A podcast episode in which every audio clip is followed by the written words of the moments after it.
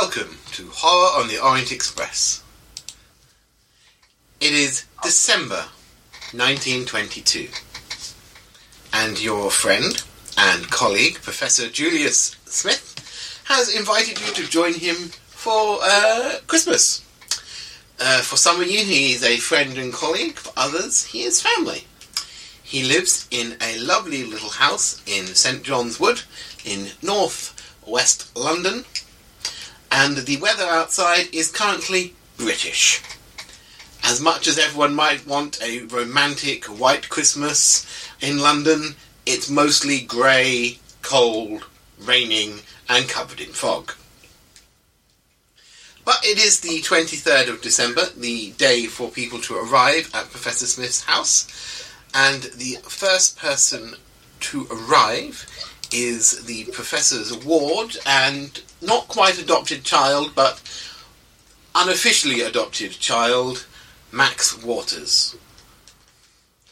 Max, um, you have recently returned from overseas, and as you are making your way up the street from St John Woods, St John's Woods station, uh, you see uh, the professor's nephew, Nicholas Smith, approaching the house as well. He has a single suitcase with him and appears to be climbing out of a taxi. Okay. I will instantly hang back so as not to catch up with him. Okay, Craig, describe yourself.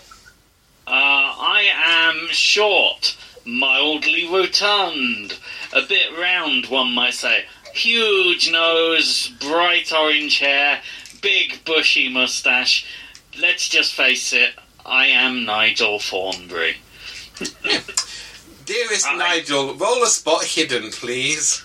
Uh, well, first off, because it would be rude otherwise, I thank you very much for the journey, my, my, my man. Uh, here, here's a tip. Uh, don't don't sleep in the snow. I'm sorry, I'm a bit short on funds at the moment. If I see you again, when I'm not quite so short, I will tip you extra well, my man. Thank you, Governor. Uh, the cab driver tips his hat to you, looks at the paltry tip you've given him, and drives off. Ah, wait, wait, wait! Oh, is he gone? No, he stops and looks out the window. If you're in the area, it's today the 24th. 23rd. 23rd. If you're in the area on the 26th, there might be a slice of cake in it for you. Well, can't say no to cake, sir. Have a good day. You too! Tally ho!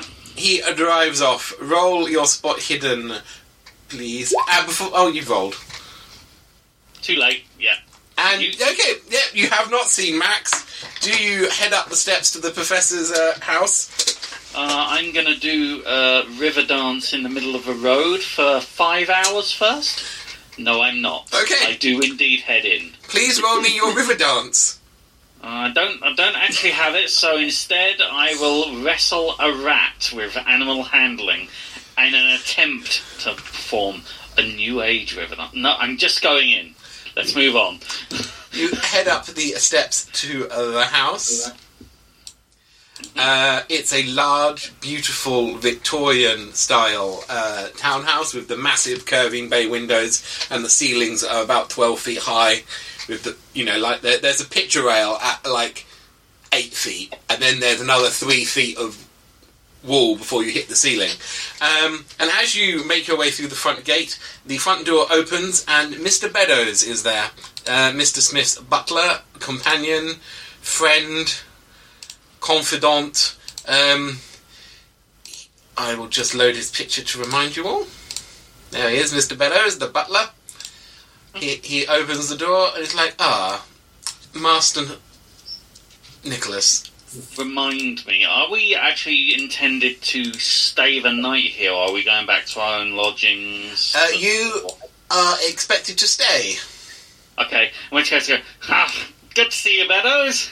How are you doing? Very well, sir. The master is quite glad that you could join us at Christmas and you're not in foreign parts uh, no, no, investigating oh. rhinoceros mating rituals or whatever it is you do. I, I shove some boxes from my over encumbered hands towards him. Take some of these, Beddoes. Be a good sport. He skillfully takes your boxes and bags and sees you into the house. I don't make him carry all of them. No, he, he indicates you should put them all to one side, and the professor is in the living room. Oh, fair enough, fair enough. Uncle, I'm here. Meanwhile, out on the street, Max, what are you doing? Uh, dear old Nick has just uh, wandered into the house, probably I'm causing headed- chaos. I'm going to. Is there a is there a wall around the house? It's a detached house. There is a wall around the property, but there are like um, alleyways down the side of the house. How tall is the wall? Um, as you are here, uh, I will move you. Oh, the house. Oh, excitement.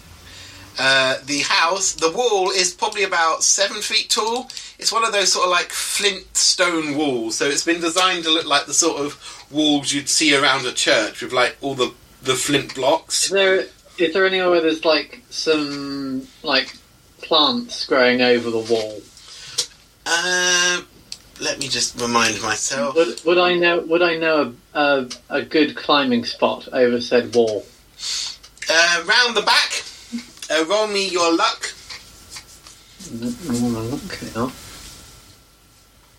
Am I lucky? I can't remember. No, I am not lucky.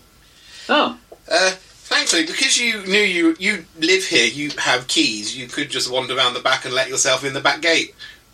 I'm gonna I'm gonna do exactly that. I'm gonna go in the back gate, and then I'm going to head in via the scullery and the kitchen. You wander into the house. Uh, hang on, I need to find. Uh, where is it? Uh,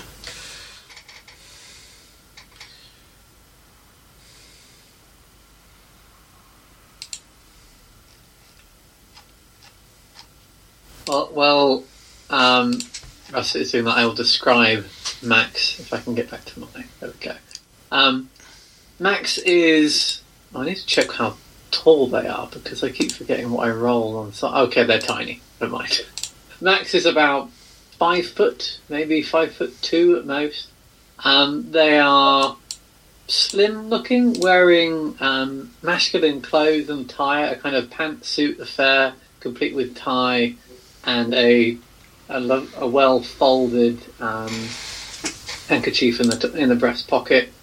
They currently appear to have a kind of um, just check what I've got. The um, sandy brown hair cut relatively short and close around the ears with a little bit of length on the top. And they have a, a long looking scar that runs from just beneath the um, the right eye down over the jawline towards the neck that disappears underneath the collar. Um, and they they walk relatively quickly, sure-footedly, um, and the, the eyes are really bright blue, um, but otherwise appears relatively androgynous and easily um, unnoticed in a crowd. uh, in the kitchen, you find Mrs. Clark, the cook, who um, just looks up at you and goes, "You know, Mr. Beddoes is going to complain about you coming in that way, Mr. Waters." Well, um, he might do, but his nephew's just come through the front, and I'd rather not. Oh, he's here. Alas, yes. Oh, well, cheer up, Max. Surely Lot- everyone should have got a listen roll to see if they heard me enter, bellowing, "Uncle!" There are there are enough doors in the way between the uh, kitchen and the front room where you are. Uh, but Uh, uh, alas, um, he is. I I figured I'd at least get the opportunity to head up to my room before having to make his acquaintance. well, I suggest you pop outside and you go through the door to the day room, or else you're going to have to go through the um, dining room and they might spot you. That's not a bad shout. So What was her name again? She's Mrs. Clark. It's not a bad um, call, Mrs. Clark. Thank you again. And you saw nothing as per usual, and I'm going to do exactly as you suggested. Okay, you managed to reach your bedroom uh, relatively unmolested with your suitcase. Um, you can hear Beddoes doing something in what you assume must be Nicholas's room, but the door is only slightly ajar, so you manage to reach your bedroom. In the living room, uh, Professor Smith, or Uncle Julius as you know him, Craig, has just stood up. Uh, he looks like this, a very rotund gentleman with the most magnificent of uh, handlebar moustaches. He's quite corpulent, he's quite old, but he's still bright-eyed and intelligent as always. Ah, Nicholas, my boy, how's your mother? Hello, Uncle. Yeah, she's um, yeah, she's um, um, yeah. I, I don't know. I haven't actually been to see her yet since getting back. Well, how was Africa? Oh, it was, it was smashing. I went to so many places. Uh, oh, one of my gifts is a bit African. Oh, Well, I'm sure they'll look magnificent, magnificent under the tree. We're trying this new-fangled tradition where we all put our gifts under the tree on Christmas Eve. Ah, that seems a bit um strange. Where did where, does that originate from? Well, His Majesty started doing it, so uh, we're all picking it up. Oh, mm, mm, I guess as reasons go, there's um, there's worse. Yeah, mm, yeah. mm. Next, uh, out on the street currently, there is a uh, another taxi cab pulls up, and Evelyn, Yo, as your cab is pulling up, um, and you are extricating itself from it, you see a very elderly white-haired lady leaving her house and heading this way as well. You recognise her? It's Lady Louise, one of the professor's uh, colleagues and neighbours. You've met her a couple of times on various, you know, um, scientific investigations the professor has led to debunk this theory or that theory. So, Louise, describe yourself. Okay. Um, about five five. Um, quite well dressed. Got long brown hair. Um, blue eyes. Um, got not much in the way of uh, sort of accessories. And I've got a hat on as well and a scarf, just keeping keeping warm. And uh, you see, clambering out of a taxi in front of Julius's house. Do not clamber. Okay, elegantly disembarking from the taxi There carriage. clamber indeed.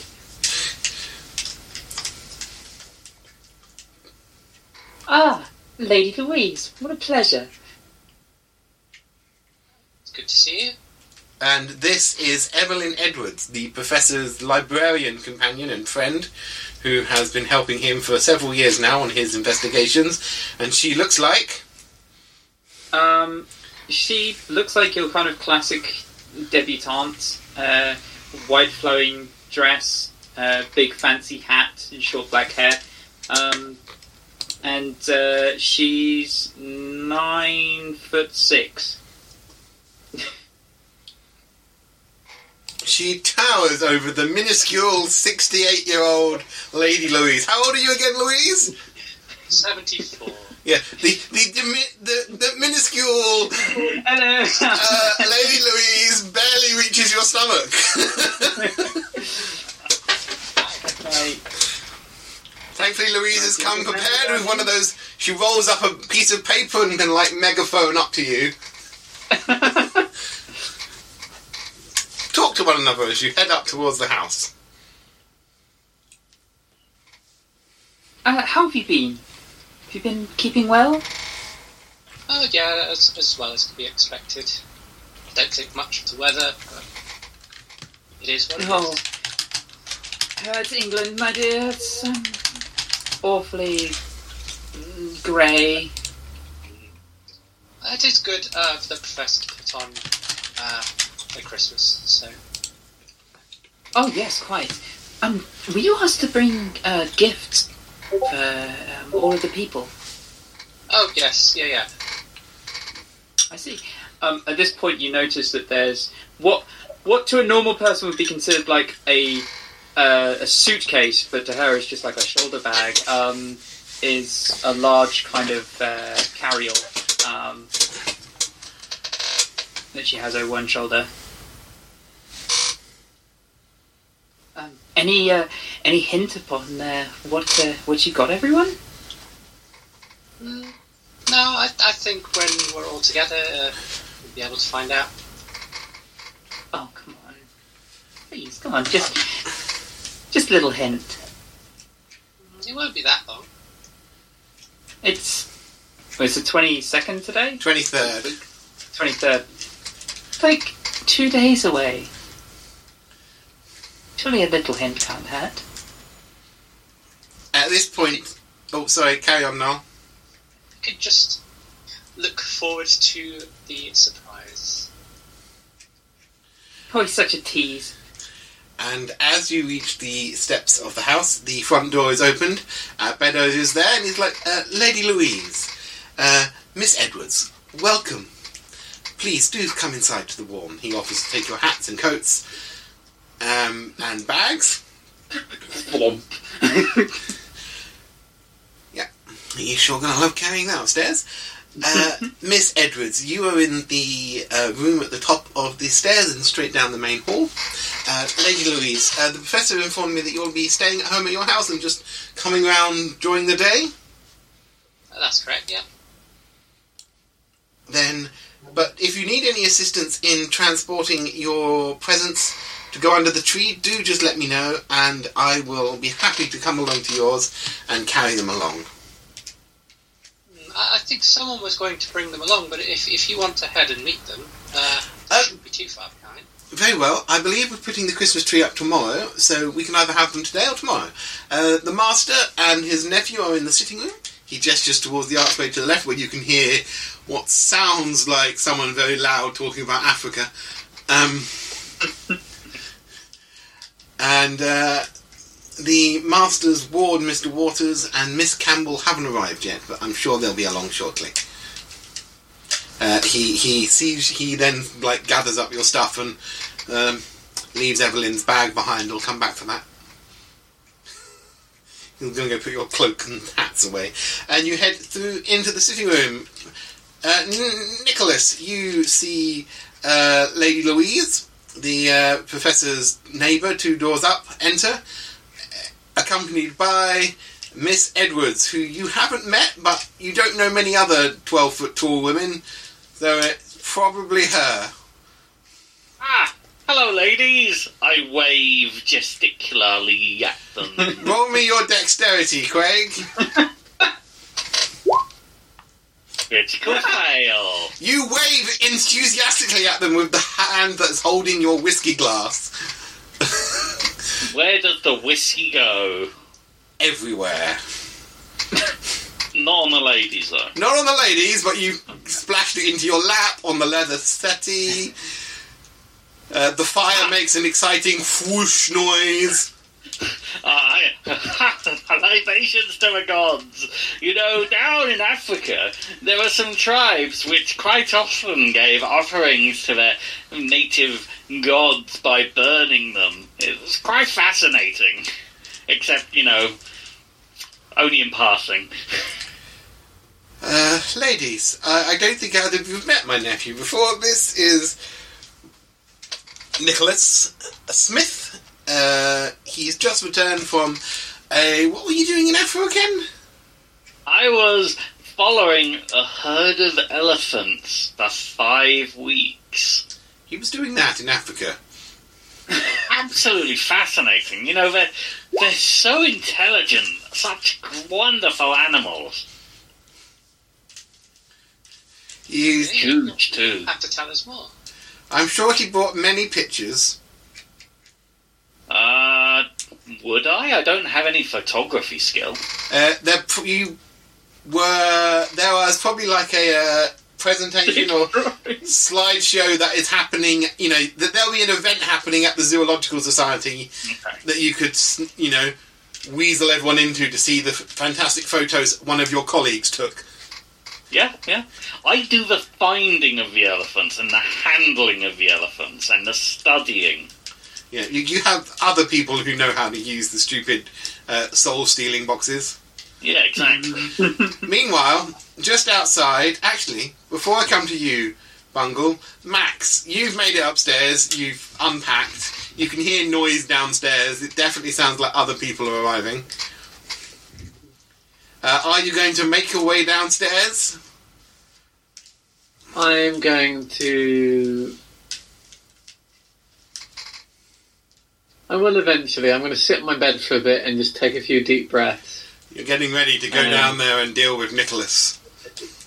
Try and try and get myself like ready to deal with people in general. Roll a spot Mhm. hidden for me. Oh, spot hidden. That's exciting. Oh. Oh. Um, you uh, hear a noise from outside, and when you peer out, you can just make out um, coming down the road another taxi, and one of the passengers in the taxi is one of the professor's um, other uh, team members. It's Miss Louise Campbell, the reporter. Uh, she looks like Louise. Describe yourself.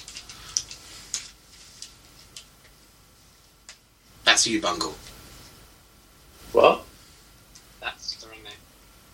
Oh no, I read the wrong name. Alice, Alice Jones. So Oh, Oh, it's it's has the lowest cute. name. I'm not gonna lie, I was here basically just short circuiting for a minute there because my notes already had an out uh, Louise and I was like, They're not wait, we just made the fashionable thing of turning up to a party with the same name. one of you is going to have to travel back to the day of your birth and convince your parents to change your name. No, it's okay. I carry spare deed poll applications in my purse. Uh, Alice, even Alice, describe yourself. Not Louise. we know what Uh, Louise looks like. um, I, I, yeah, uh, brown, brownish hair. Um, mid. Trying to think. Is it mid twenties? Did I say mid twenties on my character sheet? Yeah, mid twenties. Um, like dark brown hair.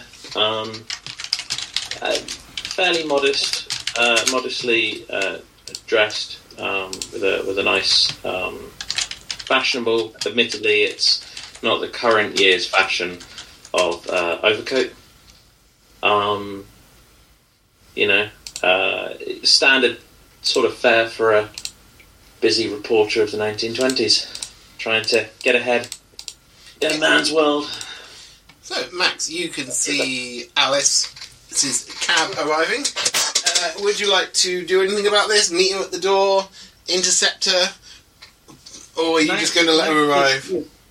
Max is going to think for a second, and she's she's thinking back to the, the letters and the invites she got from the professor, and some of the stipulations about how she should appear to his guest. And a slight kind of smile is going to quirk the edge of their lips, and then they're going to go into their wardrobe and completely change their outfit from how they walk through the door. Okay. Roll your disguise.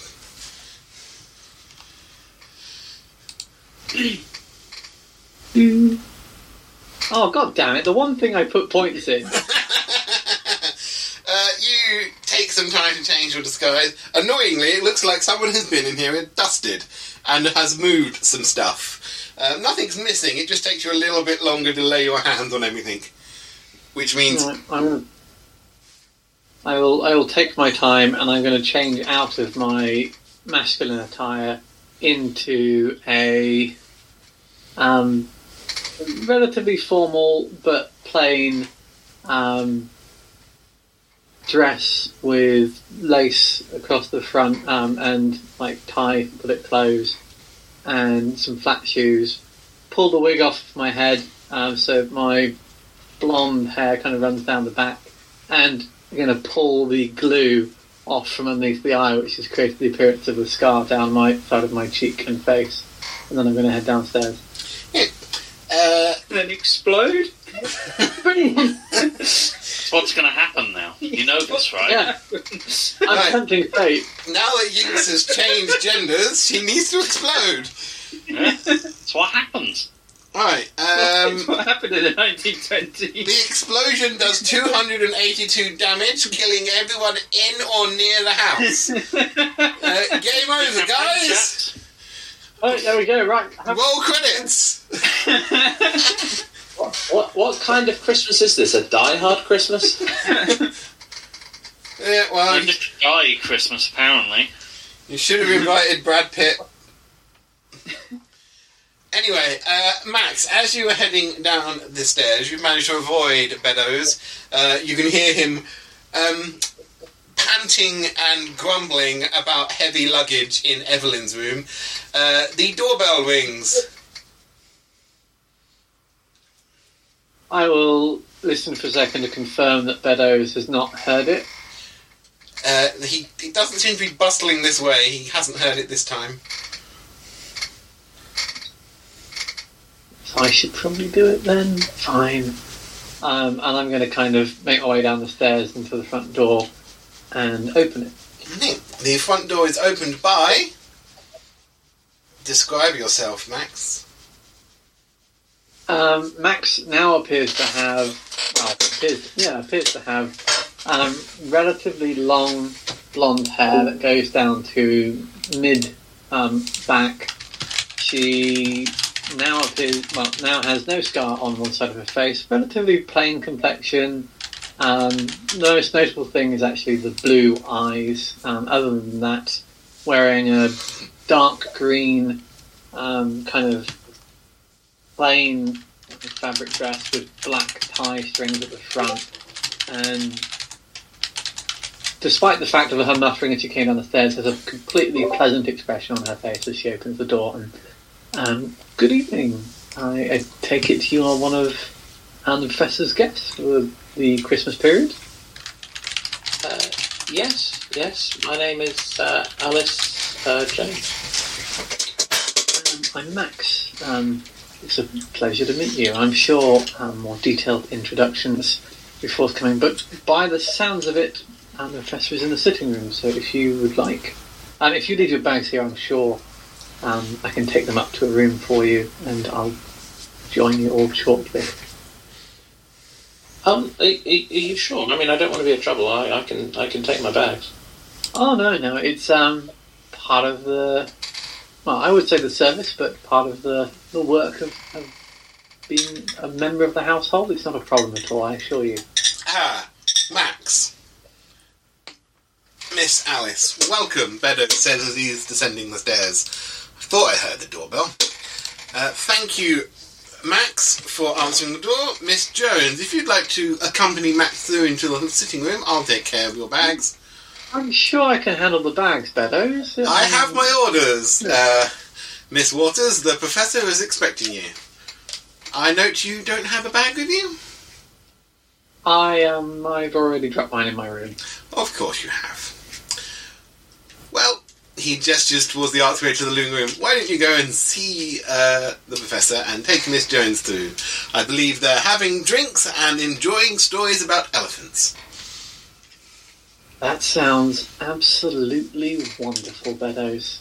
Truly, I, I It sure does. I'm it. so glad I can take Miss Jones's luggage upstairs. Bet you are. And I'm gonna I'm gonna lean into pat on the shoulder, and as I do, I'm going to palm a cigar into one of his pockets. He gives you a nod and he collects Alice's bags and starts up the stairs.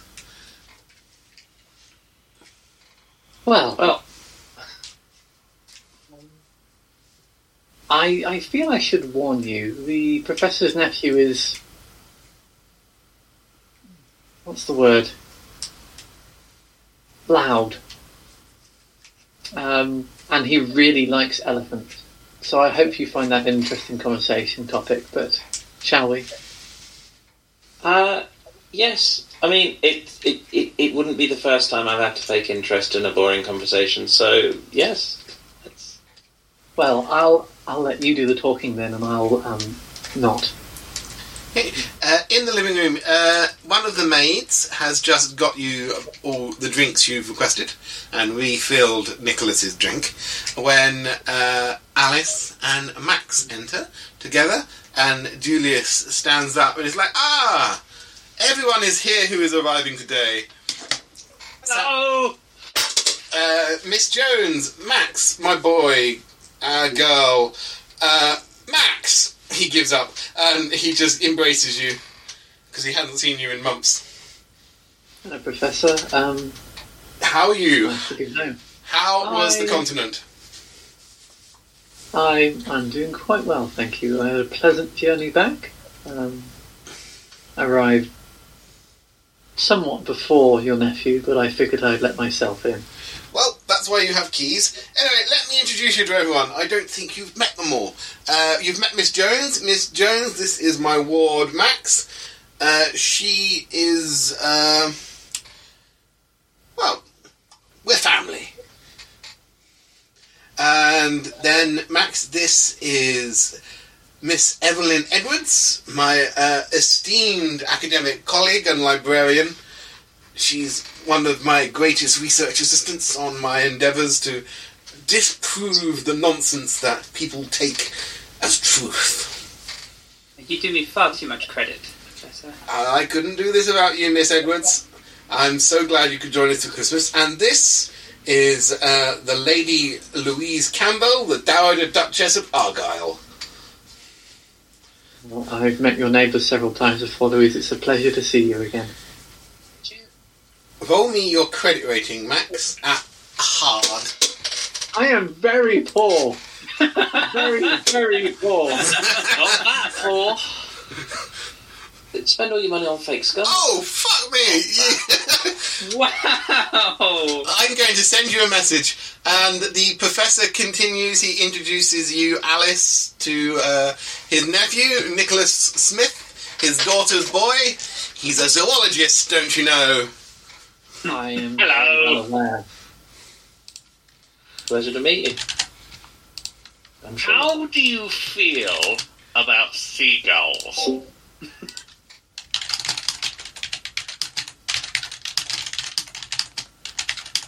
I, I feel that. I- yeah. Mm. I, I, I always found as a child they would steal my chips on the pier. Well, did you know? There's not actually any such thing as a seagull. Great Max is just going to walk, walk right past him and the conversation towards the drink counter. There's so many different kinds of gull, you see. There's herring gulls, black tip gulls. There's just so many kinds. You really should uh, actually look into the word of gulls. They're fascinating birds, don't you know? Do They they, say to their retreating backs. they all steal chips? oh, probably. I see. Then they're all pretty much the same. Yes, intelligent scavengers who are making a way for themselves in a harsh world. Surely Sounds if they were that intelligent, they'd steal something healthier than a fried potato. Except fried potatoes are delicious. Obviously, it seems that you find them delicious. I Nothing sure do. Under, under their breath, like while drinking a whiskey in the corner. Um, yes, if, if you don't mind, it, it has been a bit of a long journey and I'm a bit parched, so if you'll excuse me, I'm just going to frequent the drinks. Sort of I see myself by a window. I just muttered to Max, I, I thought you said elephants. Oh, he's he's got all sorts of wonderful. I say wonderful. That's the wrong word entirely. Awful stories or factoids about useless animals, and yeah, elephants is probably the most interesting subject of conversation that he can bring up. If I'm entirely honest. I should introduce him to the apprentice who does the uh, the crossword of the the, the, the, the newspaper. All sorts of random things can go into that. I'm not sure it'd be fair to expose anyone who doesn't deserve it to Nicholas, but if you see fit and hate this person enough, you might guess. To be honest, anyone that gets past the sports columns to the crosswords deserves it. I tend to flip straight to that section of there. Particularly, it's it's wonderful when they're on the back page. The uh, professor makes sure everyone has a seat and a drink, and then he stands before the fire. Um, my friends, my family, um, I'm very, very glad we could all come together this Christmas. Um, I have been looking forward to this for months now. Um, now, as you all know, for the past several years, I've been debunking myths, ghost stories, paranormal happenings. Um, and you've all been helping me. Nicholas, mostly by staying in Africa. What? What? Yes. Broken bungle. A- A- Alice is trying not to, to laugh up the aperitif. She's halfway through. now, um, I'm aiming for both a traditional British Christmas, but also something rather exciting. Um, we'll have Christmas, Christmas Day, uh, Boxing Day, and then from the 27th onwards, I have arranged access to some very exclusive locations. Haunted locations across London that generally people do not have access to. And we are going to not only have access, but the chance to debunk them. Uh, I'm giving a speech at the uh, Challenger lecture on the 3rd of January. So we have between now and the 3rd of January to visit these locations, explore the myths and legends surrounding them, and prove, as usual, how they're a whole load of codswallop. Um, now, there's a couple of places we have to go on certain dates, but others we are free to enjoy however and whenever we have the time. And as there's, well, the whole team, and Nicholas, uh, I'm going to break us into groups. Um, we're going to explore, investigate, and prove to the high society at the Challenger Lecture how these things are just nonsense. Now, some of the locations. Uh, we have got access to Westminster Abbey on the evening of the 26th. Louise helped with that one. Uh, 50 Berkeley Square, the most haunted house in England, apparently. Uh, we've got access to the Tyburn River tunnels on the 29th. And the Reverend at All Hallows Church on Tower Hill has given us permission to have the church to ourselves all day on the 31st. There are no services due on that day. Uh, so he's giving us free reign all day and all night in the church to explore the mysteries.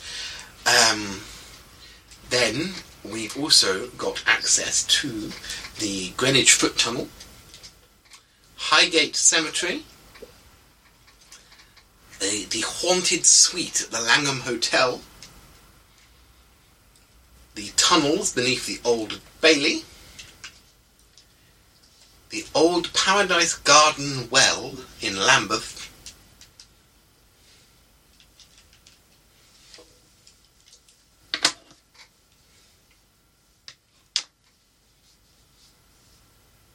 Don't let your eyes dissolve.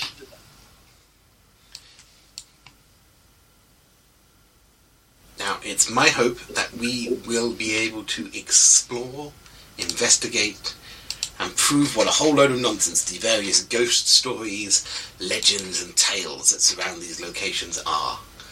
Uh, so, how does that sound to everyone? That, that's a lot of places to explore between, well, now and the third. Uh, well, um, we are all due to be here until the 6th. So I imagine some of them we probably won't get round to in time for my lecture, which is fine. Um, we'll just include the ones we've done. But that is the benefit of there being so many of us. We can split into two three groups investigate several locations a day. That certainly sounds like a more interesting Christmas um, period than I had expected, if I'm entirely honest, Professor. Well, I wouldn't want everyone to sit around doing nothing but eating sweetmeats and drinking my wine. Certainly not a boring itinerary, that's for sure. Uh, there's also one more, the Primrose Hill Spectre. Uh, I've got more details I can give you all about each location if you want to hear them. Uh, but I figured we'll have drinks now. Uh, we're going to put the Christmas tree up uh, in a little bit, and we can all gather around that. And then after dinner, I could go into a little bit more details about the ones that interest you the most. That sounds like a plan. Uh, and Nicholas, you are coming along to help out. Um, what was that? I say, looking away from the a sparrow set outside the window. You're going to help my team of investigators over the Christmas period. You can carry torches and things. Do I have to, Uncle? Yes. yes, you do. Why do I have to again? Because you're staying in my house because your mother said no to you staying with her. I could have just stayed at the Zoological Society for Uncle. And when do they close for the Christmas period? Too soon. I could have used my Oriental Club membership as well, of course, but I'll be a good sport because it's Christmas. That's what we like to hear. But I probably Max won't is going to, Max is going to try and edge their way to the the very edge of the room near a door. I'm just going to roll. Are you trying to sneak off? No, no, I'm just trying to be close so I can leave as soon as I want to. Um, the professor gives you a, a look. He's noticed you're floating around near the doorway with your drink, but he hasn't said anything. Um, so, uh, how has everyone been? Evelyn, my dear, uh, how has your work been? involved, honestly. Um, I've been spending a lot of time reading up on uh, hauntings around and uh, in the London area. Uh, it's interesting you uh, you mention um, uh, 50 Berkeley Square. Um, I was actually considering writing a small thesis on uh, the um, sounds that people hear outside the building, and curious as to whether they might be simply resting building or something. I was going to speak to a uh, someone who works with the grounds there. Well, that sounds ex- excellent, Evelyn. We'll definitely have to put you on the. They, they might be animals. That is a possibility. Uh, I can help you with that, miss. I would very much hope you would. Well, there we go then. Uh, well, we can't go to 50 Berkeley Square until the 28th, sadly. That's when uh, the owners of the house have agreed that we can pop round to investigate. Uh, of course, of course. I'm merely saying uh, that uh, it seems that uh, my uh, my current research and uh, this little venture that we're going on seems to align perfectly. Well, I'm extra pleased. Now, let me just share with you a couple of things. How do I pop something back into Roll20? With great difficulty. When you say pop something back into roll twenty, what do you mean?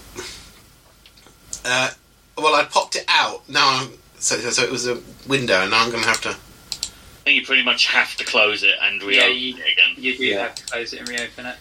There is a bug lately, though, where if you try to reopen something you've just closed, it doesn't reopen, so you have to refresh the whole bloody game. It's Craig's favourite bit. Ash moans about Welcome Roll20. to roll twenty. Right, I'm going to share two things with you. I'm going to share with you the itinerary and the Ooh. dates, and I'm going to share the list of locations with you. Ah, See, I, I mean, technically three things, because you also shared your distaste of Roll20 with us. Scrooge. Yeah, technically correct. The best kind of correct. Yes, Alice is indeed technically correct. Um, He's going to be dead in a minute. Uh, Miss Jones, I read some of your recent works in the papers, and your assistance on my last paper was uh, invaluable. I trust uh, you didn't have any trouble getting the Christmas period off from work. Uh, no, no. Uh, my my editor was um was was uh, grateful of my ultimatum of I'm taking the time off. Um, I, I don't know whether you saw my most recent piece uh, relating to the fear of a uh, a resurgence of Jack the Ripper or a copycat. Turned out to be just an awkward case of autoerotic asphyxiation. So, um, in light of all that, the editor said I can have Christmas off. Well, you are their number one female reporter. Yes, but I do not want one of my editorials to be joked by a competitor as the good old choke and stroke strikes again. So, yes. Well, I'm glad you've got Christmas off. And, uh, Lady Louise, uh, when I heard that you weren't going up to Argyll for Christmas, I had to invite you. Um, why did you decide not to head to Scotland for Christmas? I can't imagine it. All those wonderful plains and the highlands and the deer and the m- morse. And the moors. Cold, and being so very far away. No, I'd, I'd much rather spend it here. I know. It's good to get out of the house. Well, I'm glad you could join us. Uh, have you been doing anything exciting with your current, uh, what's it, uh, I guess, retirement? Only some of the things that we've been looking at recently. Uh, I don't think any of them are in your list. Oh, well, something new for everyone. And Max has just returned from a trip abroad to the continent. He was doing some research uh, for me, and she was enjoying the continental cities.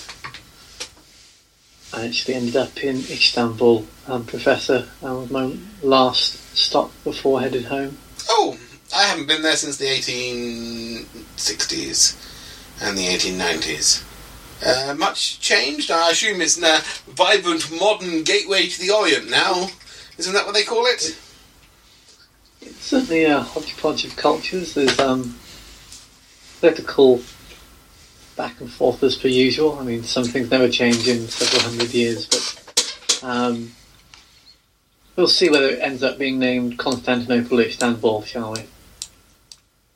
Yes, I was reading how um, what's it called? The um, they're planning some sort of conference later in well early twenty three to determine the final fate of the Ottoman Empire.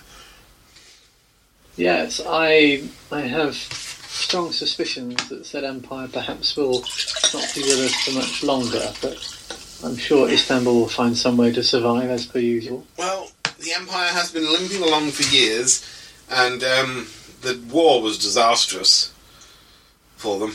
Well, it's what happens when you pick the losing side. This is true. This is what happens when you pick the losing side. That's something that Britain would never do.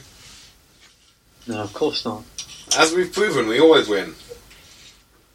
Every single time, I suppose, Professor. I was curious. I noticed the list that you mentioned earlier. You mentioned the Langham. Yes.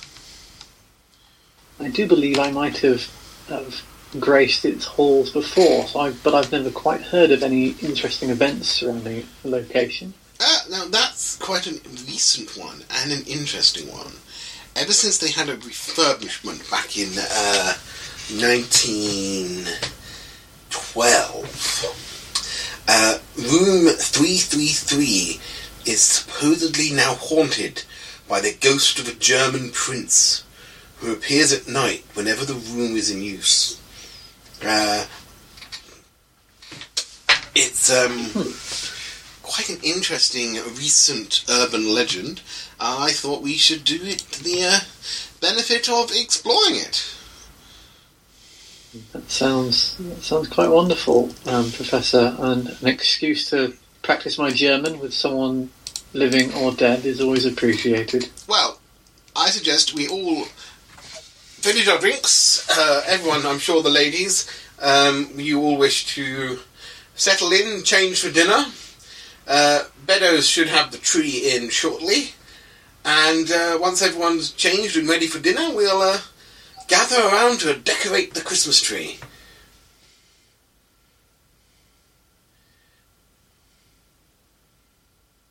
Yeah. Oh, uh, he, he ushers you all out. You're able to head upstairs to your rooms, uh, change into evening wear. Um, Nicholas, do you have evening wear? Nope, I have my car keys. That's it. You have car keys? What kind of party do you think you've come to, Nicholas? the kind where I am a poor man. Uh, thankfully, you discover that Mr. Beddoes has provided an evening suit for you. It looks suspiciously like the one your uncle bought you last time you stayed here. It's just been being cared for in the wardrobe ever since. I look at it slightly chagrined and put it on. You just know you'll get told off if you don't. I'm just not being a bad guest. It's it's easy to be a bad host, but it's also possible to be a bad guest. This is true. Uh, does anyone else not change for dinner? Louise, do you pop home to change, or you you already dressed for the evening? I think I would be dressed for the evening. So do you just stay in the sitting room then? Okay, I will come back to you in a moment. Is anyone doing anything else other than just getting ready for the evening? I Oh, Craig spoke first. Oh, and I, I will give way, give the floor. okay, Yinks. I will try and find Roberta the maid. Uh, yep, she is currently setting things up in the dining room. Roberta, Uh, yes, Miss Waters. um, this is perfect timing. I see as you're you're setting the table. I, I have a slight um, table arrangement request, if I may. Oh, of course. Would you mind setting it somewhere as far away from Nicholas as is possible? Uh, she she's she looks at the little she's holding this little wooden square which has little paper things attached to it with everyone's name. Well, the professor does have all his family sitting on either side of him. Um, I guess I could swap you and Lady Louise. Uh, Roberta, he'll he'll notice and he'll know that I've I've asked. Don't don't mean, worry about it. It's only one day. I'm sure I can manage a single meal. I mean, he's not that bad. He's quite striking in his own way. Have you heard the seagull story yet? Yes, How many times have you heard the seagull story, Roberta? twice. I expect we'll all hear it at least twice more before the end of the day, let alone the end of the Christmas period. Well, um, after tonight, I can probably get away with shifting your seating around. I'll I'll make do for tonight. I don't suppose the professor has made any requests with regards to my attire for the evening, or do I have semi-free reign? Um, as long as there are no scars or disfiguring marks, I believe is his general household rule. We are to remind you if we see you with any such accoutrements. Well, um, actually relatively lax. I was thinking he'd be a lot more stern. Thank you, Roberta. I will. I think he's actually really excited about this Christmas trip, so it's being less of a big grumpy bear than usual. Wow. Um, he seems to have a lot to keep him occupied and distracted with, so I am. I'm sure we'll work things out. Thank you, Roberta. I'll um, I'll see you later. Okay. Um, Craig, you wanted to do something before dinner? Where do the windows in my room face? Uh, they face uh, east. There is a small alleyway, and then there's the building opposite, well, the building next door. Unsatisfactory. I mean, What about this window? that window looks out over the garden, and Is there any trees back there? there are quite a lot of trees out there. Quite a I nice. drag a chair from my room down that corridor and sit with and peer out watching the birds. There were also a couple of awake squirrels. Oh damn! Shit's getting mental. Roll me your natural world. Natural world. Oh dear. Today is not my day. Okay. Uh, Evelyn, are you doing anything before dinner other than getting changed? Uh, um, no, I think I'm just going to get changed. Get, wait, hold a sec. I just want to check my character sheet.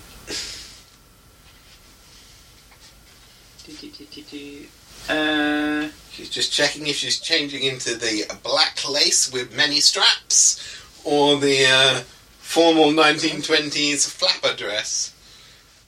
I could. Oh yeah, yeah. I'm gonna. I'm just gonna have like a cigarette. Uh, cigarette. It's uh, like on a, a, a, a, ooh, one of those things. Shit, what the hell are they called? The cigarette holder? Cigarello holder?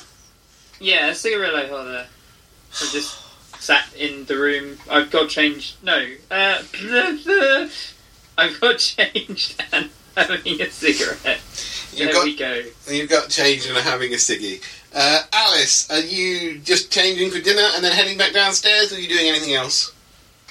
Uh, just, just, um, just changing, really.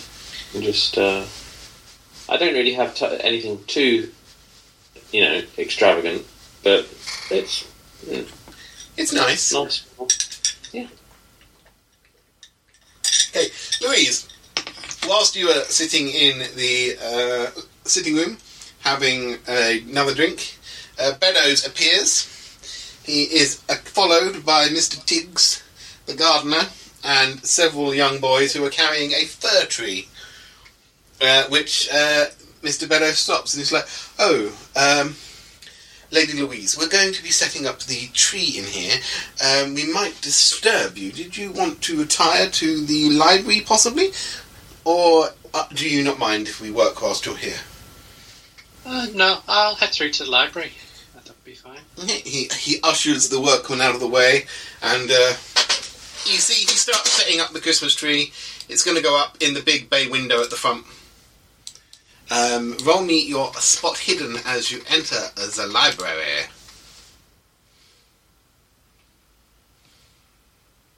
What the demon? Uh, the library has, you notice, changed since last time you were in here. Um, you remember Smith had a bunch of building work done um, during earlier in the autumn. He was having the whole library redecorated. It's now got. Um, beforehand, they were all open shelves. Now all the shelves have like lead-lined glass doorways on them, which are all locked and there is now a door that leads actually into the professor's study, whereas beforehand you had to go out into the hallway and up into his study. Um, the door's currently shut, but uh, it's quite nice, and there's now a brand new fireplace between the two windows, which looks quite nice. It's all marble and um, has a cheerful fire crackling in it. You get a sense that this is more of a cosy den kind of room. The professor clearly uses this instead of the main sitting room most of the time. Uh, there are big leather chairs and tables and reading stands, and uh, it's quite cosy. You're going to have a. He does have a above the um, new mantelpiece. There is a large glass cabinet which has several books on display. Like they're like my books here, so they're set so they look outwards on little stands. So they're clearly the uh, pride of his collection. Um, I guess I'll see how full my drink is, although I've moved out of that room. Uh, and then, yeah, I'll have a look around the books. Okay, roll me your library use.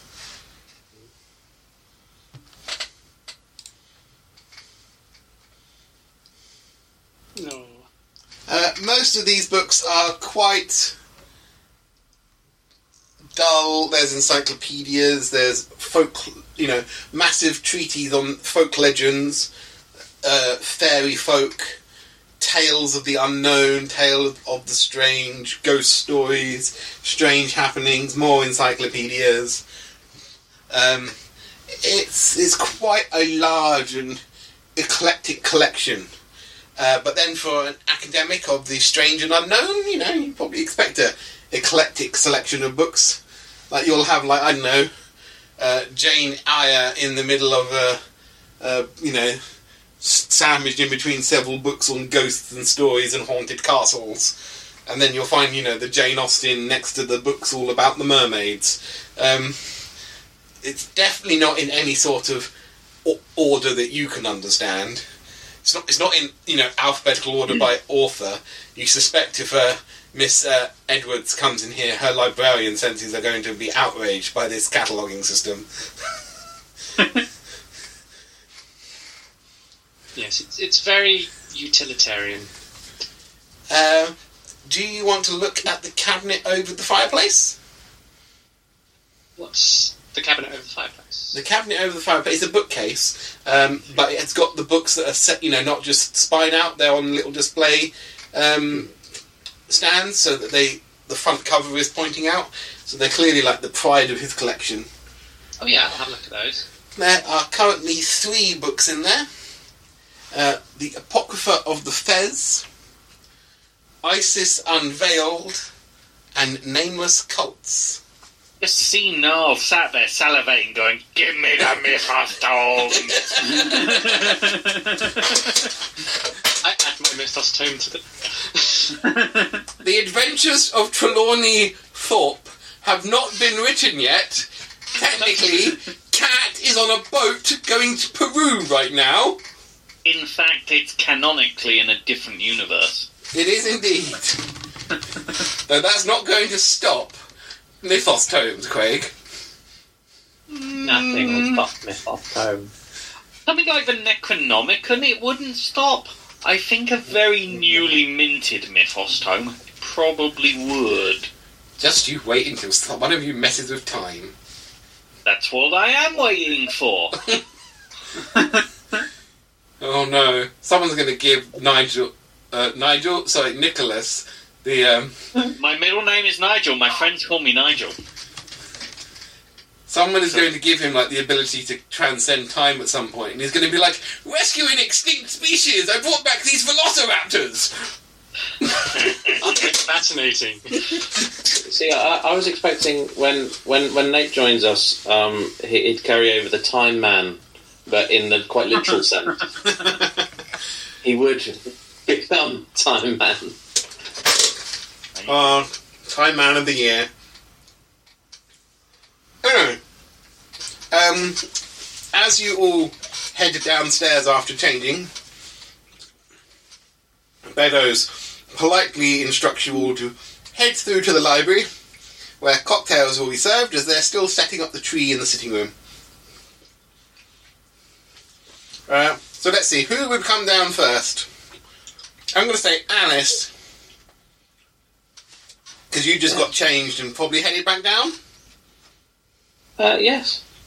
You head on downstairs. You are directed to the library uh, by one of the maids. Um, you can see in the sitting room there is a big fir tree that's been set up, and you can see a couple of boys winding what looks like a string of wire around the tree. Is it light lighting wire? All the means? Yeah, yeah. Christmas tree lights. How modern. Oh. That's that is very fancy. Most people still have little candles that have uh, uh, holders that have candles on the tree and then set fire to the tree and burn the house down. Um, the next day they don't have a house. but yeah, the professor's gone all out for this. He's got electric Christmas tree lights. It's very fancy. Spared no expense. He clearly hasn't. Uh, but yet you find Louise in the library. Um, Louise, you've been. Beddoes has appeared. He's he's wheeled this large upright chest. It looks like a steamer trunk that he wheeled in, and then he unlocked and he swung it open, and it's a minibar. It's a very modern mobile minibar, and he's he's producing cocktails and has asked you what cocktail you would like. Um, I'm trying to remember if the brandy sidecar's a thing in the 1900s. I think it is. I I just asked. I yeah, I asked for a brandy sidecar. He mixes you a brandy sidecar. What do you want, Lady Louise? Um, I'm not sure. Would you like him to mix you his house speciality? Oh, certainly. Okay. He Yeah. makes you a. Uh, yeah, the sidecar did exist. Ah, yes, it World War One. Yes, I wasn't sure it was one or two. Yeah, he makes you a bee's knees, Louise, which is gin, lemon juice, and honey. Um, mm, Max, uh, I'll come back to you last because you're changing into something exotic. I'm expecting feather boas. Don't let me down. Uh, Evelyn, uh, you've had a cigarello. You've got changed. You're going to head downstairs? Um, yes. I'll head downstairs. Okay. As you are leaving your room, you see that uh, Nicholas is sitting. on a- Does she? I want to try and blend in with the I, I want to try and do it in such a way that if someone notices me there, then it could just be seen as a, oh, people have overlooked you. But really, I'm actually making quite an effort to not be seen. Hmm. You're sitting literally outside her bedroom door on a chair, peering out the I window. know. I think I think she might spot you, but okay, she can have a spot hidden roll versus your stealth. Jesus. Gone from Nigel Thornberry to Drax. Evelyn didn't look that way. Clearly, she stepped out of her room and headed towards the stairs. I'm invisible. My movements are so slow. My god, living up to the video game, like, kind of just. I have a cone of vision. if I'm not looking that way. Uh, Uh, but apparently, Evelyn didn't see you. Uh, Evelyn, you head downstairs. Uh, one of the maids uh, lets you know that they're serving cocktails in the library. Oh, delightful. Ah. I wonder if they have. I wonder if they know something new from New York. I believe Beddoes went on a course. Uh, he has uh, something called the Ward 8. Um It's from Boston. That is know what a Bloody Mary is. Um, you'd have to ask him, miss. Better. Do you head into the library? yes, certainly. Uh, Beddoes will make you whatever you want. What do you want? Bloody Mary. Yes, he does Beddoes know Bloody Marys. Bloody better. With a 13, he makes you an amazing Bloody Mary with fresh squeezed tomato juice. You couldn't. Say, Beddoes, this is the best Bloody Mary I think I've ever had. I'm very glad you enjoy it, Miss Edwards. Um, please do enjoy the library. Uh, the fire's going. The uh, professor says you can um, access any of the books. The cabinets aren't locked except for the one over the fireplace, which holds his uh, prized and collection. Um. Beddoes. Yes, Miss Edwards. You know mean books. I do, Miss Edwards. And well, would it be so awfully scandalous of me to ask uh, if perhaps I could have a look at? Uh, look at and that now? Foxy is salivating over the Mythos tomes. Give me librarian. Um, Of course, Miss Edwards. That he gestures towards the cabinet. You can see them through the cabinet. Uh, Lady Louise is enjoying them at the moment. Uh, I am quite sure at some point over the Christmas holiday I may have to open the cabinet for dusting. Um, she like leans down, like uh, kind of and thing. almost like a, a a a cat toying with its prey, and kind of like gives him a a, a, salacious look. Beddoes, uh, uh, Just for me, please. Roll me your charm, fast talk, or persuade, whichever is highest, as you lean down, putting him at head height with your cleavage. Oh, bollocks. oh, can I push that? You can push it if you like. Oh, Whoa. uh, Beddoes looks like a deer in the headlights, and uh, he, he, he not. Uh, the, the master will be down shortly, Miss Edwards, but I'll leave the key in your room. I heard womb then, and I was concerned. Yes, I will leave the key in your womb. Yes, Craig, that's totally what I said. There you go. Just rubber glove. Oh, shit. Oh, God. A rubber glove and a bucket full of lube. That's how we Alice! start this campaign. Alice, Remind me, how, how tall's Evelyn again? Nine foot six. Jesus Christ. so Louise and Alice, you in this room enjoying your cocktails and nattering with tall small talk. Evelyn is totally flirting with Beddoes from the looks of it. Um, when Max arrives at the library, Um, Max is going to step through the door. Um, instantly notice the um, cocktail cabinet in the corner and make a beeline for it. Max has completely changed their outfit yet again and is once more in more masculine attire. Is now working wearing a perfectly um, turned out dress dinner suit, complete with black bow tie, crisp white shirt and velveteen um, detailing of the, the jacket and trousers um, as they head with a there's a clipping um, clack noise with every step as the shoes are obviously Oxfords not brogues that have been properly heeled so they clip on the wooden floor every time they make a step forward uh, Beddoes straightens and he looks somewhat flustered, Max, as he uh, turns towards you. It seems like uh, he and Miss Edwards are getting along swimmingly.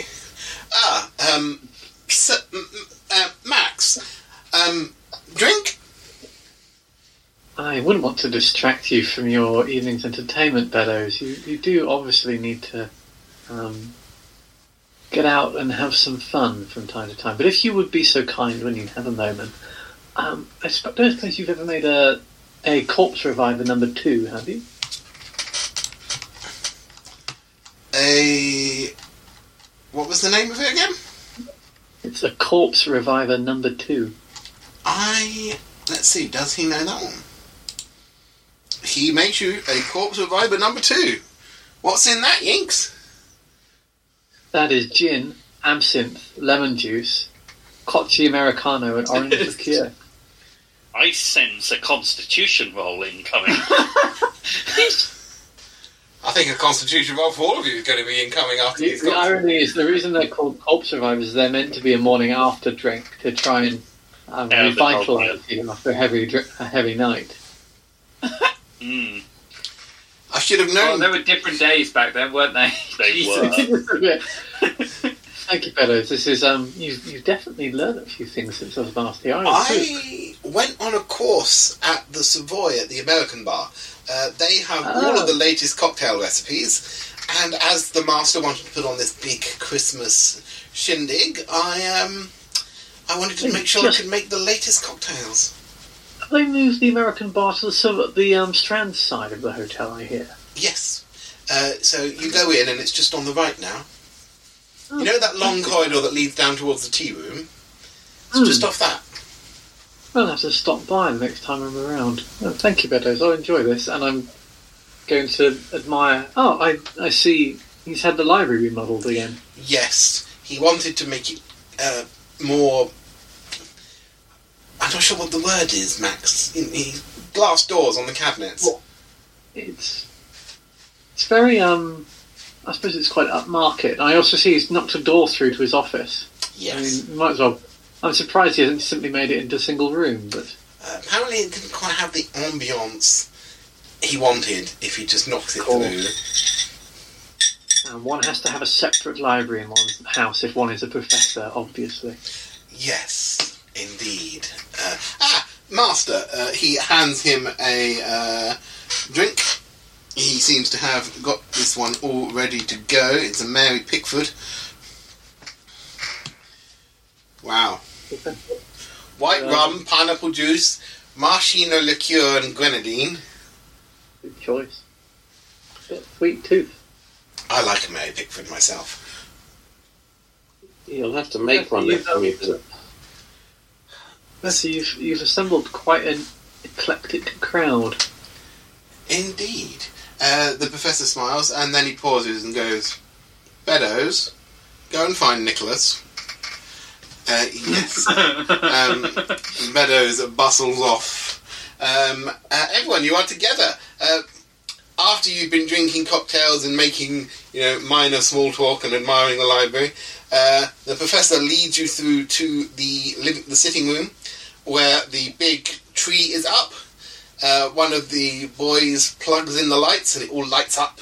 It looks quite spectacular. These little drops of white light nestled amongst the uh, branches, and there's a couple of big boxes full of tinsel and um, tree ornaments. And uh, the professor hands them out and encourages everyone to help decorate the tree. Anyone not joining in the Christmas tree decorating? Sam is going to hang back from the decorating of a Christmas tree. Okay. Uh, everyone roll a dexteritoire who is helping to decorate the tree. I do a little bit. Has Beddoes found me yet? I'm coming to you in a moment. Just checking because you said everyone is all. Um, can I specifically put like the angel on the top of the tree and use my size instead of my dexterity? You can use your size instead of your dexterity. You don't even need the step ladder. You can just reach up there, probably. And Max, you said you were hanging back and just watching for now. Yeah, Max is just going to hang back Okay. and not engage. Okay, as you are decorating the Christmas tree, upstairs, uh, N- Nicholas, Nigel, dear old Nige. Nige. The the sun has set. The birds are settling down in the, the trees. Uh, you think you've seen a couple of foxes slinking back and forth when Beddoes looms up next to you carrying a um, a uh, lantern. Then he flicks a switch and turns the lights on in the hallway. Mr. Smith, Ah, Beddoes! Good to see you, man. Come, come to a window. There's some quite wonderful things out there this evening. your uncle requests your presence in the sitting room to decorate the Christmas tree. Okay, I'm coming. Uh, would you But, like? really, you should you should have a look out there more, Beddoes. I say as I drag my chair back to my room and come along amiably. Are you unhappy with the windows or the view? No, no reviews. Fine. There's, I saw some foxes. There's some squirrels out there. There's, I meant in What? your room, Uh, sir. oh, my room. Oh, it's um. It, it's a room. Well, I was going to give you Alice's room, which looks out over the garden, but the professor thought, as a member of the family, you should have a larger room. I, I am not fussed about rooms. You know me, Beddoes. It, it's all good. No, no, not to worry. Well, he ushers you down the stairs and into the sitting room, and Julius is like, "Ah, nephew, come and help us decorate the Christmas tree. Look, Evelyn just put the angel on the top." Oh well, that's um, very lovely. Very lovely. Yes, Have you done Oh. this before? I, I I just look up at Evelyn. Haven't really been near her while she's standing before. I bear in mind my size of forty-five. Oh, Why are you so small? I mean, does Nicholas like big women? probably just likes women in general. Well, that's certainly a lot of lady. Um, Sure is. Oh, what, what would you like me to put on the tree? Uh, he hands you a box of baubles. Ha- start hanging these on there. Baubles. Wonderful. I start hanging baubles. Roll your dexteritoire. I crash into a tree and burn in fire, At least you didn't do what you did last time, Craig. which was crit fail on this roll. You crit failed and pulled the Christmas tree on top of yourself. Indeed. it was glorious. Um, yeah, Nicholas is putting the. You know, people hang the baubles at jaunty angles. Nicholas is putting them precisely in a line, one by one, across the, the equator of the Christmas tree. I hate that. um, can I actively like take the ones that Nick like kind of go in after and just rearrange them slightly? You can roll your sides again. Do I notice Evelyn do this? I feel like you notice everything Evelyn does. Yeah, it's not hard to notice. She's coming along behind you and shifting them up and down to, to parts of the tree you can't reach. After we finish putting them up, I turn to Evelyn and beam a big smile and go, Now that's what I call teamwork. That looks wonderful, Evelyn. then go and get a drink. Uh, Beddoes appears carrying the first wrapped packages, which the professor and he start to slide under the trees.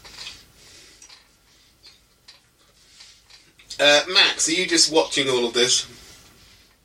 Max is sat by the door every now and again, kind of eyeing the direction of the library and the drinks cabinet. The drinks cabinet has been rolled back into the sitting room by this point. Max has moved closer to sit next to the drinks cabinet. Uh, Julius sidles up and is like, Max, um, go and help Alice, would you? There's that box of those really exquisite glass ones I got from uh, Selfridges with the little decorations woven inside the glass. They're quite large. Go and give her a hand with those, getting those on the tree. And they are quite big. They're about, you know, that wide. They're like globe sized.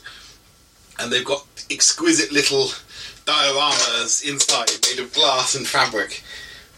Max is going to sigh very quietly, like to the point that she they're obviously trying to do it so the professor isn't here, and then, God, of course, Professor, um, sadly, and they'll move over to the, the box and. They're, they're trying to be subtle about it, but they're doing as little as they can in terms of setting up the tree.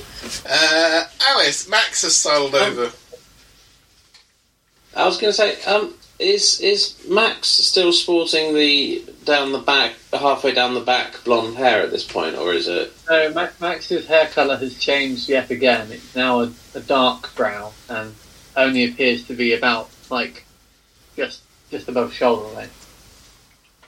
Alice's first expression is one of confusion. um, and then just short looks at Max and goes, um, bit of a change since earlier.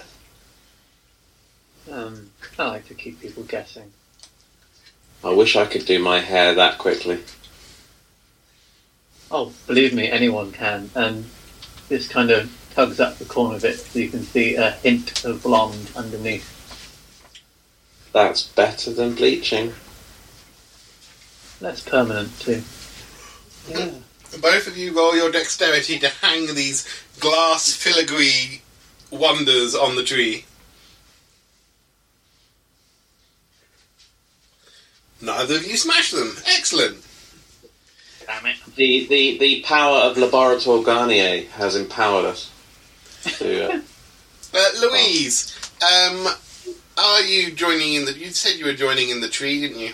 Yeah, I've done some, but uh, after a bit, I'll, I'll have a sit down. You move back to your chair.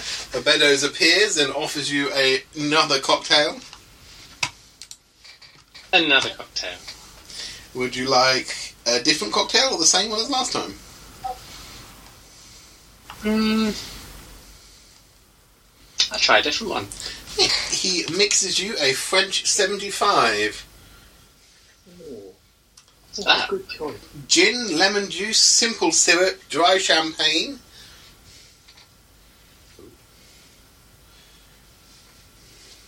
I'll try that. Quite nice. Um, the Christmas tree, it takes about an hour to decorate. At various points, uh, you all go upstairs and gather your Christmas gifts and slide them under the tree. So there is a nice big mound of parcels and packages and boxes under the tree. It's all quite festive. And then the uh, dinner is announced, and you all head through to a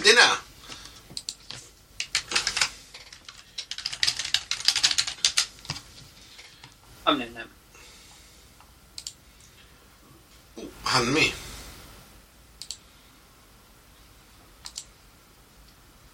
Has everyone put gifts to Beddoes under the tree? Uh, but those who have bought gifts to Beddoes have put them under the tree as well. As the Beddoes is more the professor's friend and confidant, uh, he insists Beddoes joins them all for gift giving on Christmas morning. Uh, but dinner is uh, Waldorf salad with a shrimp mayonnaise, uh, with Boston clam chowder for a bit of the American flavour, uh, followed by uh, French toast. And then there is a roast leg of lamb with variety of greens, uh, complete with a apple pie with fresh homemade custard. It's all rather scrumptious and incredibly fattening. hungry. And as din- as dessert is winding down and Beddoes is pouring you all a sherry, the professor leans back here, loosens his bow tie a little bit. Ah, Can I retroactively try something a little bit scandalous? what would you like to try? I want to try and sneak some laxatives into into um whose meal? Uh Nicholas's meal. Why are you be so mean to Nicholas? Uh, hmm.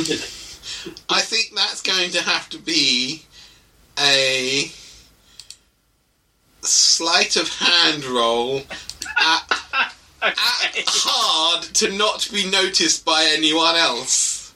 What about my spot hidden? Because I should get a chance to spot this. I was gonna say, Yeah, uh, everyone's going to get a chance to spot this.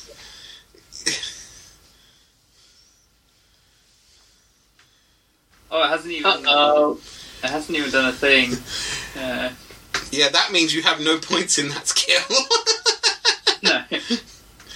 Uh, Oh no! can I push? Do you want an automatic crit fail? Well, I mean, uh, what's the worst that's going to happen with a crit fail Hang on on. these? Max, says, you can push it if you like. I know exactly what's going to happen. Sure, why not?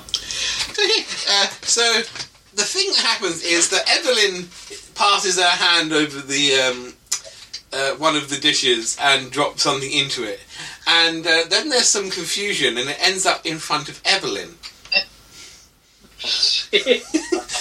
Literally!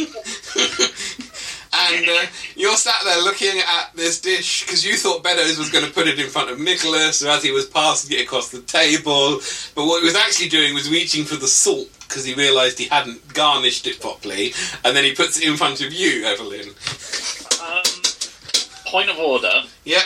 I got a hard spot hidden. Yep, so you have seen her add something to drop something to her meal. I've also got medicine. Is there any chance I could identify what it was? Um, you would have to roll me a hard medicine. Right. Fucking on fire. Yeah, for some reason she's dropped what you think is a, a, a water soluble laxative into her clam chowder. Um, I, I wait for a minute to watch to see what she does, frowning a bit. what do you do, Evelyn? It was at this moment.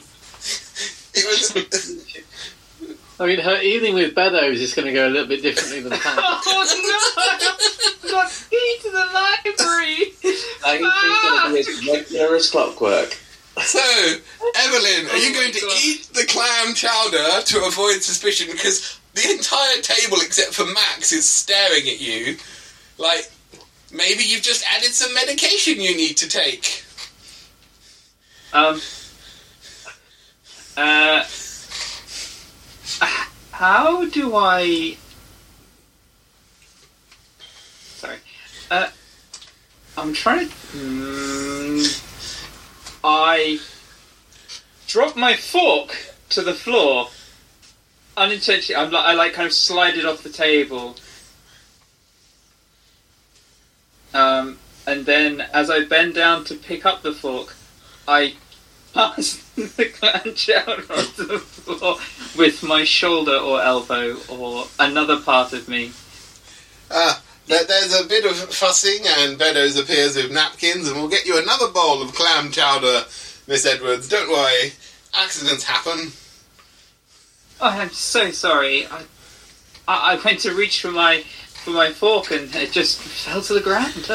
May I suggest a bouillon spoon for the clam chowder, not your fork? Uh, of course, of course. Um, is it? Did I spill any on myself? Uh, roll me your luck. No, it, it landed on the floor and didn't hit anyone else, thankfully. Okay. Uh, you are brought another bowl of clam chowder, and the rest of dinner passes uneventfully. A lot like the clam chowder. Oh, oh, why so mean to Nicholas? He's so Well, no one knew I was being mean to Nicholas. True. anyway, uh, dinner passes, and as the professor is sitting back with his sherry after the dessert, he smiles around at you. So, my friends, uh, tomorrow is Christmas Eve. Um, did we want to get some adventure in by visiting a location tomorrow?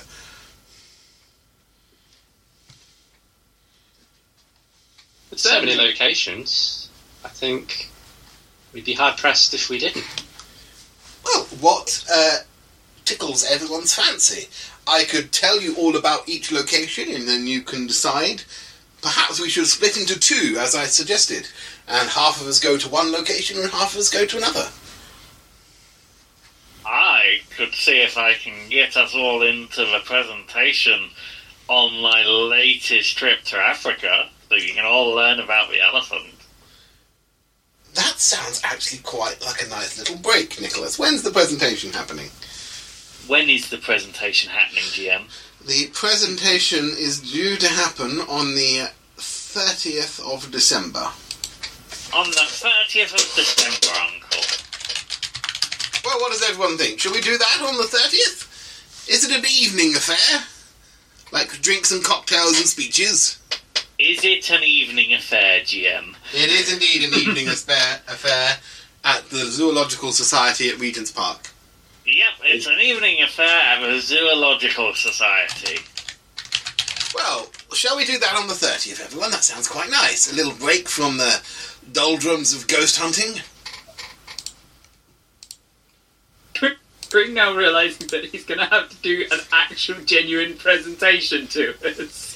Oh, I yeah. will if you want me to. Yeah, Craig, I'm expecting elephant presentation with pictures. if you want to dare me to do this, I fucking will. And you will be on your own heads. yep, yep. Um, I'm, I'm having this happen now. Right? Just, just Max one is of gonna- that happens, and then we can make sure we have a full free bar at every house. Yeah. yep, Craig, you have been challenged. I want to hear all about your African hunt in uh, elephant hunt in Africa. Max Thank- is going to respond to the idea in German. what do you say? Aufregen, da bin ich nicht sicher. The professor looks at you and go, "I'm so glad you want to go, Max. That's excellent news." Obviously, my son. Hey, I turned to Max and said, Oh, it's so good to see you so enthusiastic about it, Max. Wonderful. Oh, did I understand that? Uh, well, I did not understand that. you have fluent German, don't you, Lady Louise? I'm yeah, I'm more than fluent. So Yeah. What did you say, Yinks? I said thrilling. I'm sure. Yep, yep, and the professor has taken that literally. You're so excited. So, uh, that's uh, what we've sorted out the 30th. So, what should we do tomorrow? Um, we could go to. Why not the uh, Old Paradise Gardens in Lambeth? Yes, that sounds. They're, they're quite large, so we could do that all together, or we could split into groups. So, Evelyn, you want to go to the old Paradise Gardens? Um, that's an outdoors park kind of location, so I could send Nicholas with you. Uh, In perfect Latin. Oh no, actually maybe not Latin. Uh, Arabic. she uh, just says, "Wonderful idea." I'm glad you agree. Arabic. Glad to know that you're happy. oh, speaks in Arabic back to Nigel. Oh, a speaker of Arabic. How it comes in handy when you're in those regions. What level is? Fifty percent is fluent. Okay. They're talking too fluent. quickly for you to understand, but they they have a little chat in Arabic. Um, for for kind of dinner laughs and stuff like that, I start speaking uh, in French instead. I think Louise speaks French. Does anyone French. here speak I do. French? No, I just let the funky music do the talking for me now. What do you say in French? Just just generally having a I literally just say, does anyone else speak French here? Louise. Oui. oh. um, We are a multilingual group of exciting people. Yeah, I can't speak in an Egyptian hieroglyphs. Squiggly man! Dog! Uh, Facing Green right! line, third person, um, eagle, square, uh, sphinx. There we go. Stories about eagles. I think you just insulted Queen Victoria. I can speak fluent Egyptian hieroglyphs, I'll have you know, so I certainly didn't insult Queen Victoria. Um, well, uh, who else would like to go to the park at the old Paradise Gardens in Lambeth? One more? Am I babysitting Nigel? Is that what's happening here? Um, Alice, Max, Louise? If not, we can send Dave. When he What's, arrives. what's happening at these uh, gardens? I mean, sure, it's a garden, but what's going on there? Well, let me tell you the story of the old Paradise Gardens. Once I scroll to them. they're gone? Nope. Nope. There they are. So, the gardens in Lambeth are a decaying example of early. Are you okay, Evelyn? Are you okay, Evelyn? You killed her with that gift. That means That's from True Lies, isn't it, as well? Yeah. If I remember rightly, yeah. You just said when you said perfect Arabic, I, I had to I get that know. on my head. I know, I didn't even remember it. Oh, I've seen it now. Oh dear. Juice come up my nose.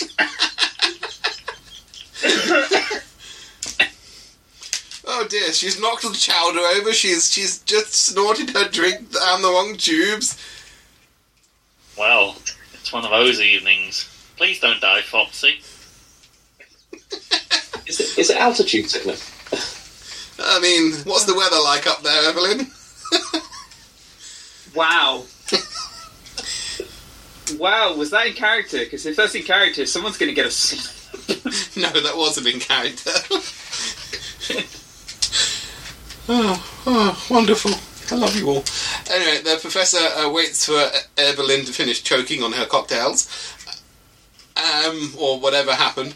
Uh, so they are an early example of Victorian metropolitan parkland.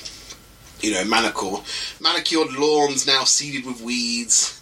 The via the flower beds a tangle of, you know, strawberry bushes and mint and all other things.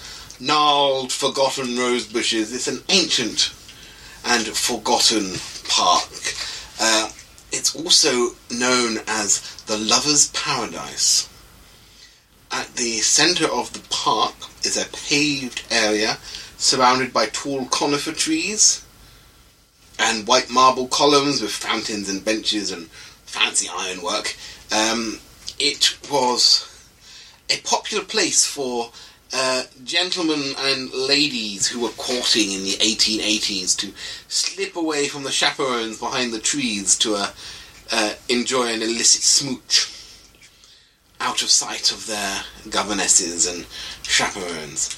But the legend I have found that the park fell out of favour around about the 1870s.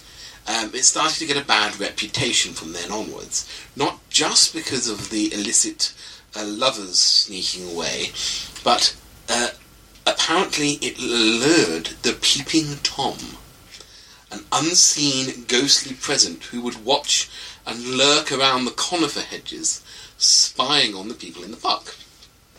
Now, this ghostly feeling of being watched is also accompanied, accompanied by a horrible sense of coldness and strange winds that would invade the park whenever people were visiting.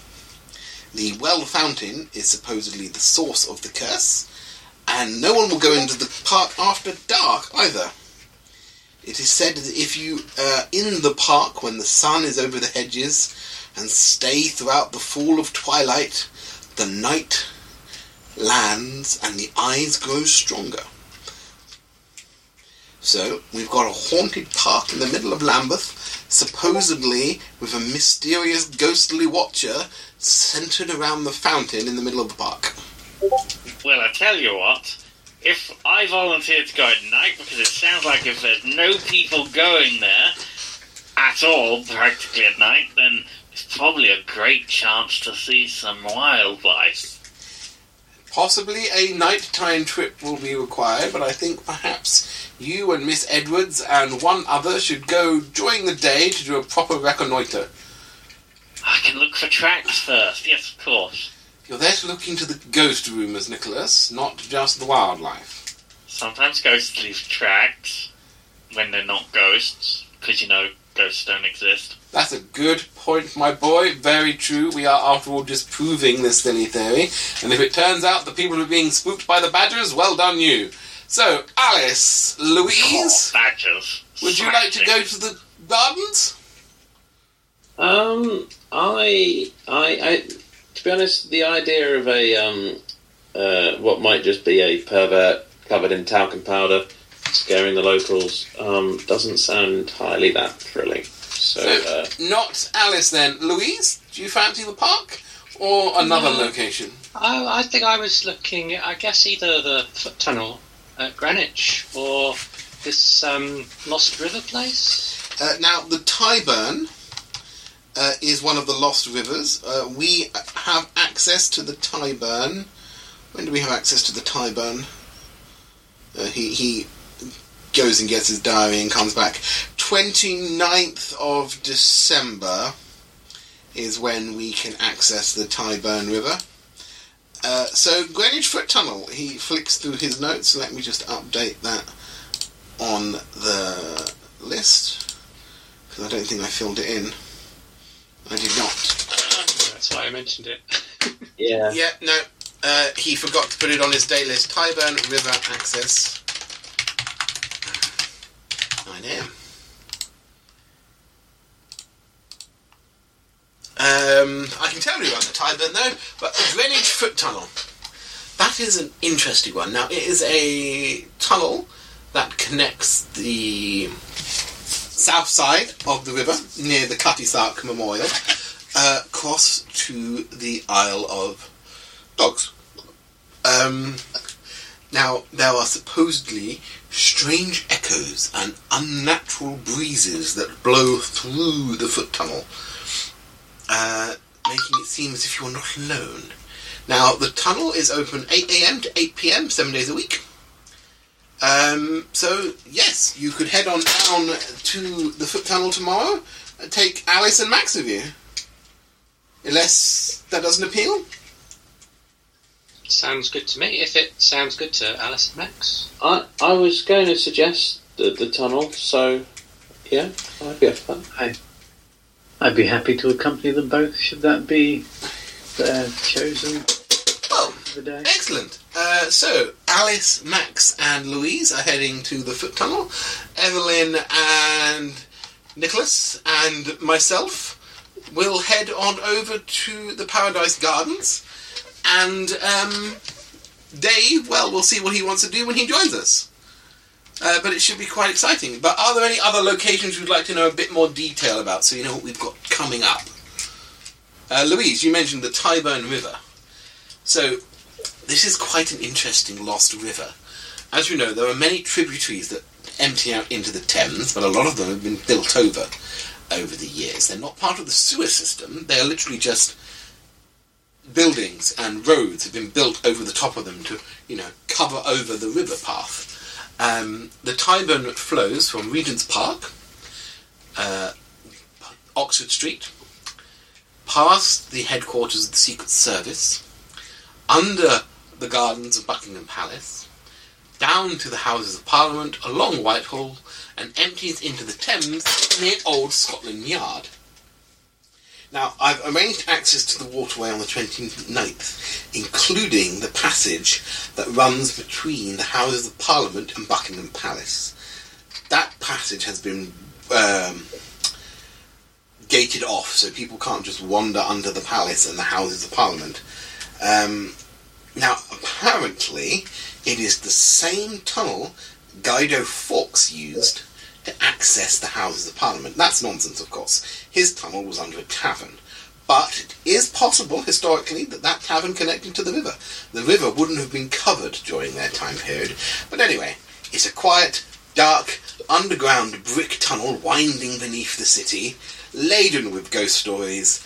Um, I suggest we go down there, we have a look, and we investigate what's making the strange noises and the flickering lights in the darkness.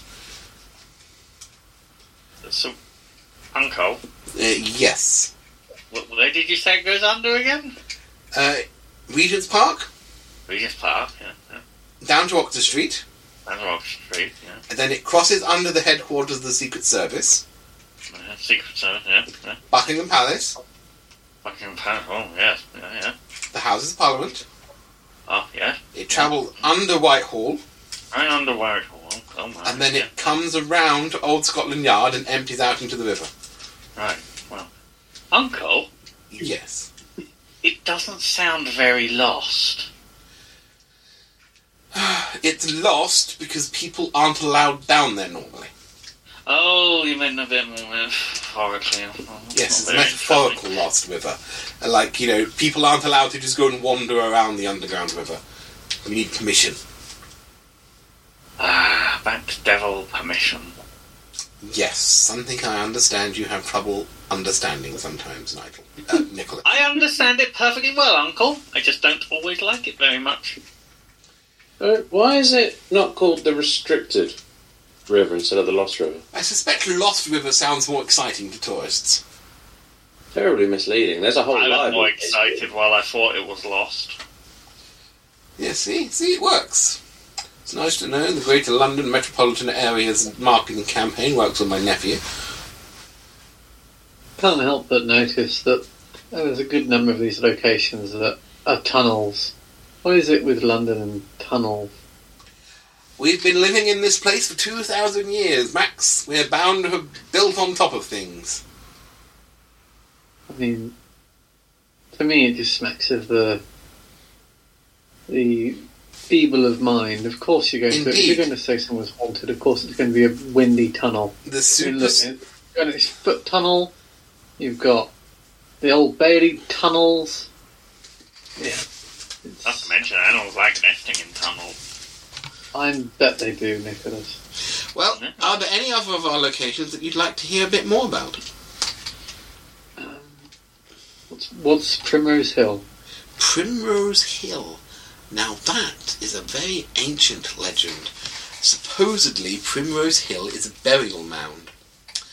Uh, no one can say who is buried there or who built the burial mound, but on windy nights there are strange noises and lights flickering around the summit of the trees, uh, suspended in an otherworldly like state of will o' the wisps and whispering winds. Um, Probably ducks. It might be ducks, Nicholas, but it's a famous haunted landmark in London, and we're going to investigate and prove that if it is ducks, we will prove it is ducks. I said bugs, but I will be just as happy with ducks, Uncle. Uh, I thought you said ducks. You know, my hearing isn't as good as it used to be. Uh, it's fine, Uncle. It's fine. Either way, I'll be happy if it's ducks as well. So, that's Primrose Hill. Uh, Alice, are there any of the locations you are interested in? Um, a cemetery was oddly Ah, alluring. Highgate Cemetery. Now, supposedly, it was the secret meeting place of a cult who had taken over one of the fantastical mausoleums as their headquarters.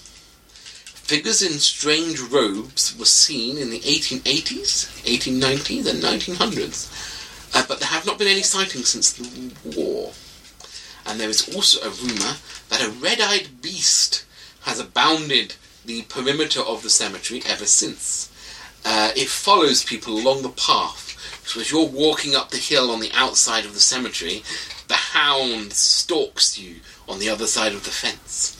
Uh, It's about a big dog, then, Professor. yes, it's a big dog mystery in a haunted Sign me up for cemetery. that one. I thought you'd want to go to that one.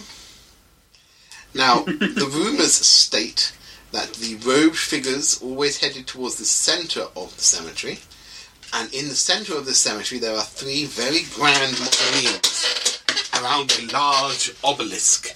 Uh, the obelisk itself is quite new. It's a war memorial for the Boer War. Um, now, Mr. Drummond will not unlock any of the family crypts though two of the families are now extinct and cannot be contacted, and one family died out in the war. Now, let me draw your attention to some images of Highgate Cemetery's main entrance. He slides some photographs across the table. Now, you can see why this place is haunted. No. I mean, certainly imposing.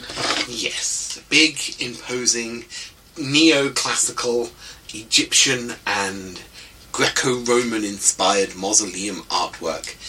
It is an imposing and quite beautiful Victorian era uh, cemetery. So that is one of the prime locations we're going to be investigating.